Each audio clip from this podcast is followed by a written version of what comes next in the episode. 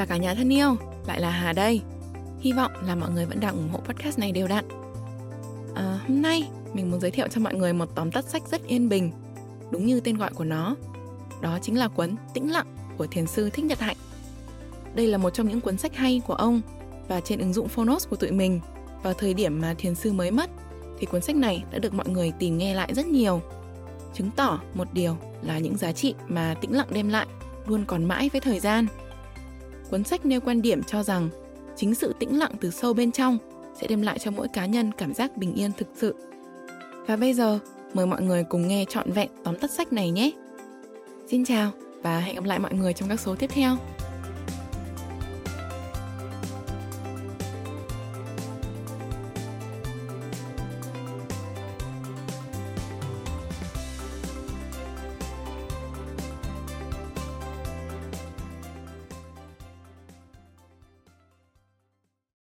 Bạn đang nghe từ Fonos.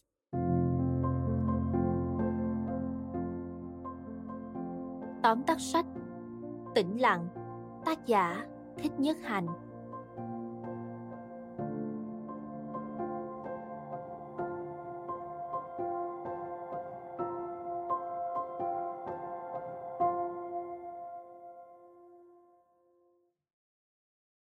Bạn có đang cảm thấy bị lạc mất mình giữa cuộc sống hiện đại với quá nhiều tạp âm, từ tiếng xe cộ, tiếng còi inh ỏi, tiếng hò hét?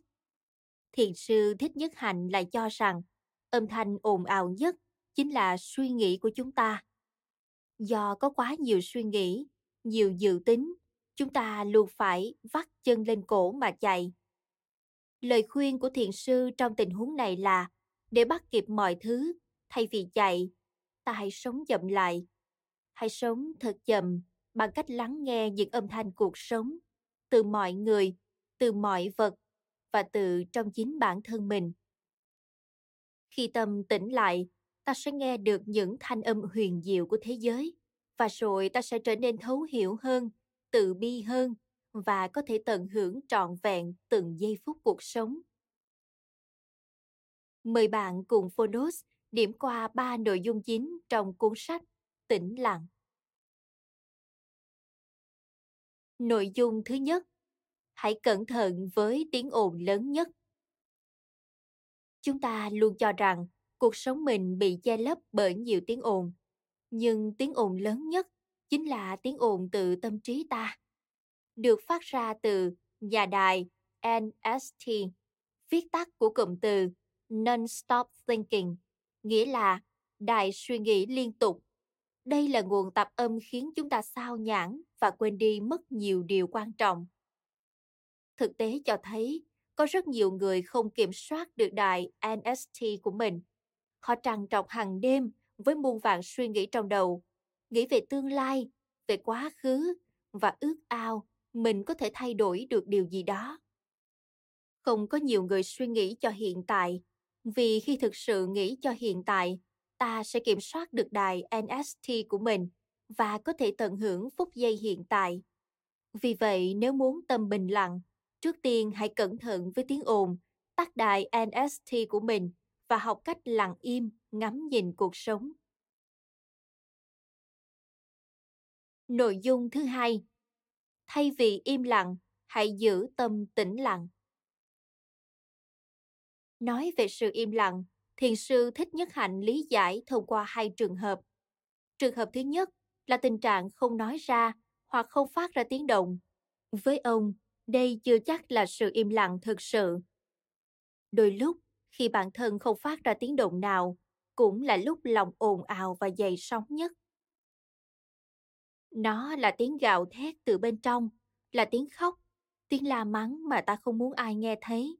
Nhưng người nghe âm thanh ấy rõ nhất, chịu đựng nó nhiều nhất, chính là chính chúng ta. Nó làm ta kiệt sức và chìm đắm mãi trong những ý niệm không có hồi kết.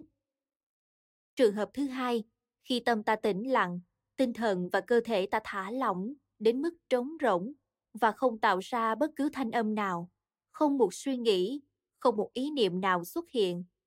Thích Nhất Hạnh cho rằng đây cũng không phải là sự im lặng thực sự.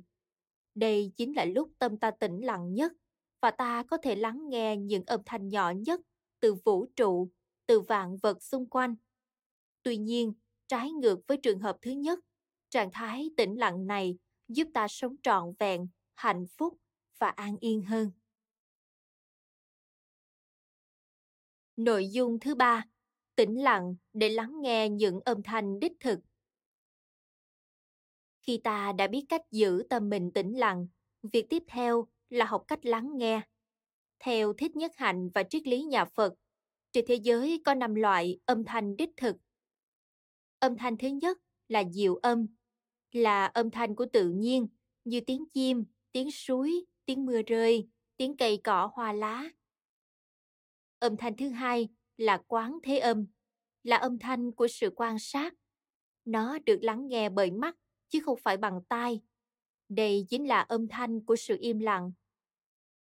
Âm thanh thứ ba là phạm âm, được xem là loại âm thanh siêu việt và có liên quan tới nguồn gốc của việc hình thành thế giới, mà theo tư tưởng tâm linh Ấn Độ, nó chính là tiếng om.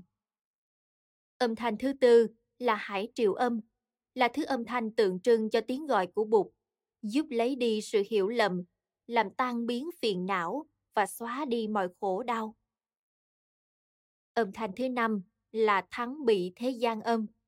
Đúng như tên gọi, đây chính là loại âm thanh có thể lấn át mọi thứ âm thanh ở trên đời. Nó là một thứ âm thanh vô thường, là một lời nhắc nhở chúng ta đừng mắc kẹt vào bất cứ âm thanh hay ngôn ngữ đặc biệt nào. Một người có thể nghe thấy âm thanh ở bất cứ đâu, kể cả nơi tăm tối nhất như ngục tù. Tuy nhiên, để đạt đến cảnh giới có thể lắng nghe được tất cả năm loại âm thanh đích thực trên, tâm ta phải thực sự tĩnh lặng. Và khi có thể lắng nghe, ta sẽ trở nên hiểu biết và từ bi. Đó là ba nội dung chính từ cuốn sách Tĩnh Lặng mà Fonos chọn lọc để chia sẻ với bạn. Cuộc sống tấp nập khiến chúng ta đôi khi lạc lối và quên mất mục đích sống thực sự của mình. Chính sự tĩnh lặng trong tâm trí có thể giúp chúng ta thoát khỏi mớ hỗn độn ấy, sống chậm lại và có một cuộc đời ý nghĩa hơn. Nội dung trọn vẹn của sách nói Tĩnh Lặng đã có trên ứng dụng của chúng tôi.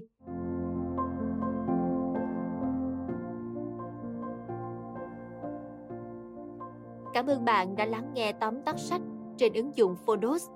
Hãy thường xuyên truy cập vào Fonos để đón nghe những nội dung âm thanh độc quyền được cập nhật liên tục bạn nhé.